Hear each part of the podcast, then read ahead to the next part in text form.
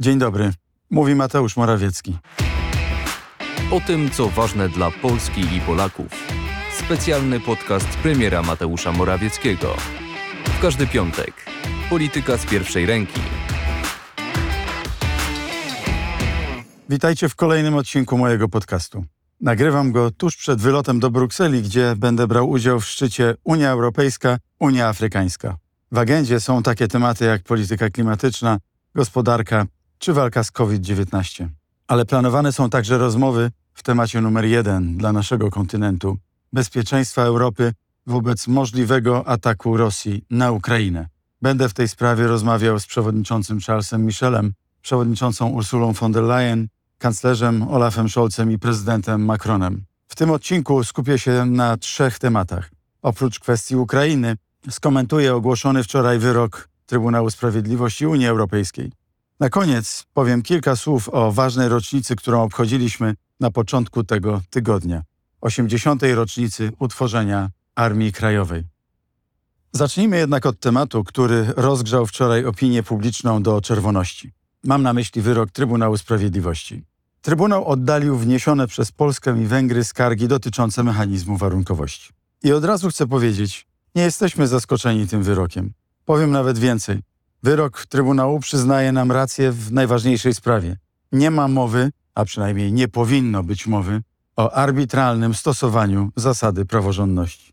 A zatem nie ma tu miejsca, a przynajmniej nie powinno być tu miejsca, na kaprysy ze strony urzędników unijnych, choć sami pewnie bardzo by tego chcieli. Nie ulega wątpliwości, że takie są zakusy ze strony instytucji unijnych. Niestety, już swoimi wcześniejszymi wyrokami TSUE, czyli Trybunał Sprawiedliwości Unii Europejskiej, potwierdził, że rozszerzająco traktuje swoje możliwości orzekania w stosunku do traktatów. To jest dążenie w stronę federalizacji, czy raczej nawet centralizacji i ingerowania w sytuację wewnętrzną państw członkowskich. O tym nie powinno być mowy i na to nigdy się nie zgadzaliśmy. I w tej kwestii zresztą nie ruszamy się o krok. Przypomnę, że powodem złożenia przez Polskę i Węgry skargi na rozporządzenie o ochronie budżetu były nieścisłe, wątpliwe zapisy, wątpliwe podstawy. Mogą one w naszym przekonaniu otwierać drogę do nadużywania tego mechanizmu w celu nie tylko ochrony budżetu, co omijania procedury artykułu 7 albo omijania zwykłej procedury skargi przed TSUE. TSUE, czyli ten Trybunał, jednak uznał, że rozporządzenie jest zgodne z traktatami. A to oznacza tylko jedno.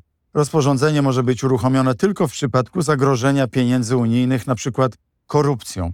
A jeśli o to chodzi, Polska ma bardzo wysokie standardy ochrony pieniędzy publicznych przed korupcją i malwersacjami. Potwierdzają to raporty roczne Unijnej Służby Antykorupcyjnej OLAF.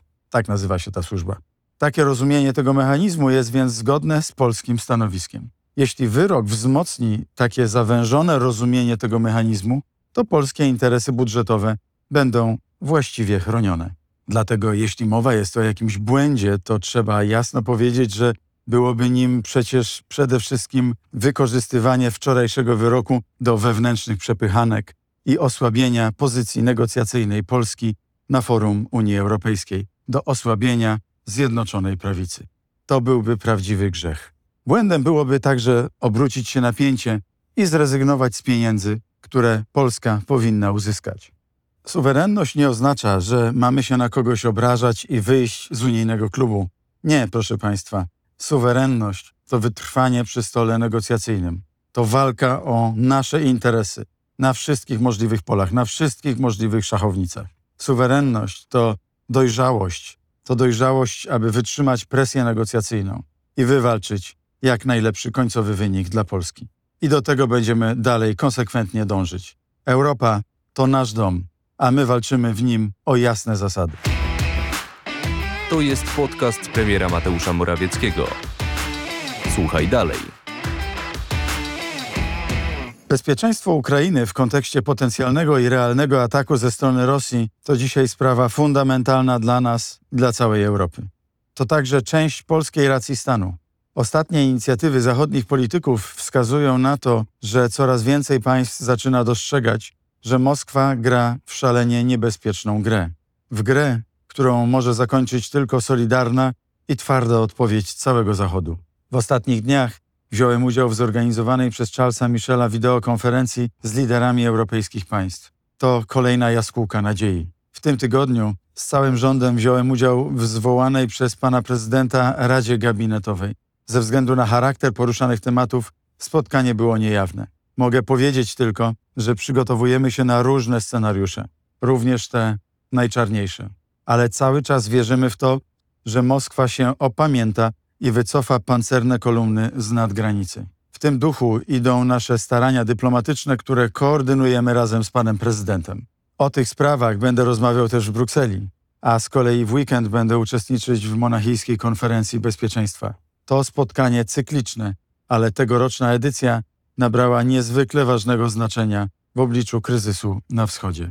Swój przyjazd zapowiedzieli prezydent Ukrainy Wołodymyr Zełenski i Kamala Harris, wiceprezydent Stanów Zjednoczonych, ale też kanclerz Olaf Scholz czy Antonio Guterres, sekretarz generalny ONZ.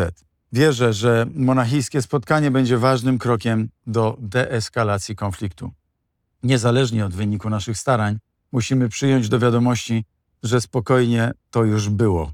Teraz nadchodzą czasy przetasowań geopolitycznych i musimy zachować czujność. To właśnie dlatego często mówię o konieczności wyrwania się z geopolitycznej drzemki. Za dużo mamy do stracenia. Zbyt wiele razy podnosiliśmy się z upadków, by pozwolić sobie na lekceważenie sytuacji. Polska ma wprawdzie to szczęście, że nie grożą jej wybuchy wulkanów czy trzęsienia ziemi, ale zagrożeniem wpisanym w polski los jest położenie geopolityczne. Leżąc między dwiema wielkimi strefami wpływów, można tak rzec, jesteśmy trochę jak na styku płyt tektonicznych. W ciągu ostatnich 30 lat udało nam się nieco przesunąć układ tych płyt na naszą korzyść, ale z żywiołami nigdy nic nie jest dane raz na zawsze, więc musimy być ostrożni. Zresztą dla zainteresowanych tym geologicznym tematem wspomnę o uskoku Tezera.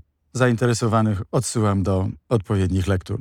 Tłumaczę naszą sytuację, ponieważ za często słyszę niefrasobliwe głosy, że zagrożenie Ukrainy to nie nasza sprawa, że mamy dość własnych problemów, że trzeba zostawić sprawę jej własnemu biegowi i się nie wtrącać. Tymczasem to właśnie polska sprawa. To polska racja stanu. Polska racja stanu każe się tu wtrącać i bić na alarm. Owszem, mamy własne problemy, ale one wszystkie straciłyby na znaczeniu w jednej chwili, gdybyśmy zostali postawieni przed sytuacją, w jakiej znaleźli się właśnie Ukraińcy. Dlatego chcę podkreślić raz jeszcze: wolna i suwerenna Ukraina to gwarancja pokoju w Europie, ale także nasza polska racja stanu.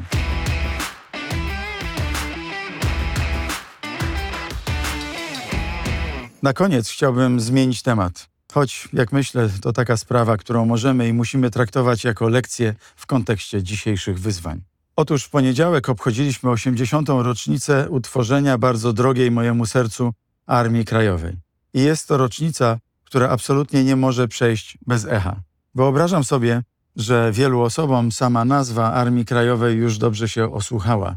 I rzeczywiście znamy ją z nazw ulic, z pomników, wystaw czy lekcji historii. Znamy również słynne logo Polski Walczącej. Ale mam wrażenie, że cały czas fenomen Armii Krajowej nie został w pełni rozpoznany i w pełni doceniony. Powiedzmy sobie wprost, to było największe w Europie podziemne wojsko zorganizowane specjalnie do walki z okupantem niemieckim i sowieckim, przede wszystkim z niemieckim. W 1944 roku Armię Krajową tworzyło ponad 350 tysięcy zaprzysiężonych żołnierzy, w tym blisko 10 tysięcy oficerów i około 40 tysięcy ochotników z oddziałów leśnych. Ale rozumiem, że same liczby mogą jeszcze nie uruchamiać wyobraźni. Proszę więc pomyśleć o tym, że w samym środku tego piekła wojny, które na ziemiach polskich zgotowali Niemcy oraz Sowieci, rozwinął się najlepiej zorganizowany ruch oporu na całym kontynencie. Najlepiej zorganizowany ruch oporu chyba w całej historii świata. Armia Krajowa to cały wachlarz działań. Od wywiadu, kontrwywiadu, akcji dywersyjnych, łączności kurierskiej i radiowej, a także całej procedury szkoleniowej, produkcji broni, a nawet konspiracji rozwijanej w obozach jenieckich i obozach zagłady.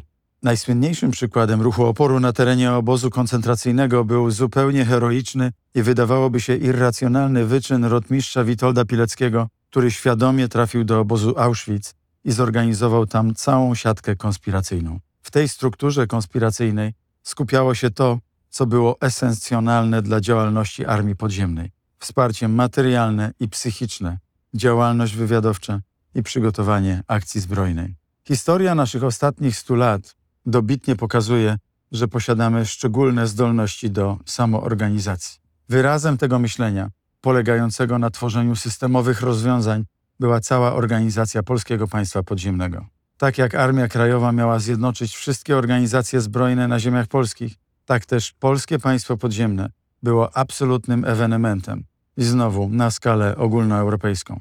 W skrajnie trudnych warunkach, w warunkach właściwie niemożliwych do wyobrażenia, Polacy nie tylko stworzyli instytucje państwa podziemnego, ale także organizowali się naukowo i kulturalnie. Wydawano prasę, rozwijano środowisko literackie, pisano doktoraty. Najpiękniejsze w tym wszystkim jest to, że to w dużej mierze był proces oddolny. Zrodził się z obywatelskiego ducha wielu środowisk przedwojennych. Jednym z tych środowisk byli harcerze, wśród których pomimo codziennej groźby śmierci równie gorąco rozprawiano o bieżącej akcji dywersyjnej, co o kształcie przyszłej Polski. Tadeusz Zawadzki, pseudonim Zośka, harcmistrz, a także porucznik Armii Krajowej, jeszcze w 1942 roku do swojego chówca wydał rozkaz. Chociaż walkę tę prowadzi się bez broni w ręku, jednak można w niej rozwinąć w sobie odwagę, karność, zdolność brania na siebie odpowiedzialności. Tej jedynej w swoim rodzaju szkoły charakterów, jaką jest walka podziemna, nie wolno nam przeoczyć.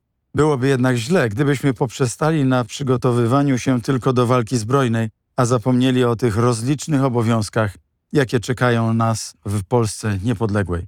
To koniec cytatu Tadeusza Zawadzkiego, pseudonim Zośka. Dwudziestoletni chłopak w samym środku wojennej zawieruchy, wojennej zagłady, roztaczał bardzo dojrzałą wizję odrodzonej Polski. Była to Polska ciężkiej pracy i odpowiedzialności za innych. Ale wielkie marzenie, aby wysiłek zbrojny zamienić na wysiłek budowania państwa opartego na cnotach obywatelskich, zostało zaprzepaszczone potem przez komunizm. Dzisiaj możemy i powinniśmy korzystać z tego dziedzictwa. Dlatego bardzo gorąco zachęcam, aby pamiętali Państwo o żołnierzach Armii Krajowej, zarówno jako tych, którzy walczyli o naszą wolność, ale także jako tych, którzy marzyli o sprawiedliwej Polsce opartej na tradycjach pierwszej i drugiej Rzeczypospolitej. Zostawiam Państwa z tą refleksją na koniec. I dziękuję za dzisiejszy podcast. Mam nadzieję, że spotkamy się za tydzień. Przez ten czas wiele może się wydarzyć, więc żegnam się krótko. Dbajcie o siebie. Wszystkiego dobrego i do usłyszenia. Mówił Mateusz Morawiecki. Podcast jest dostępny w serwisach Spotify, Google Podcast oraz Apple Podcast.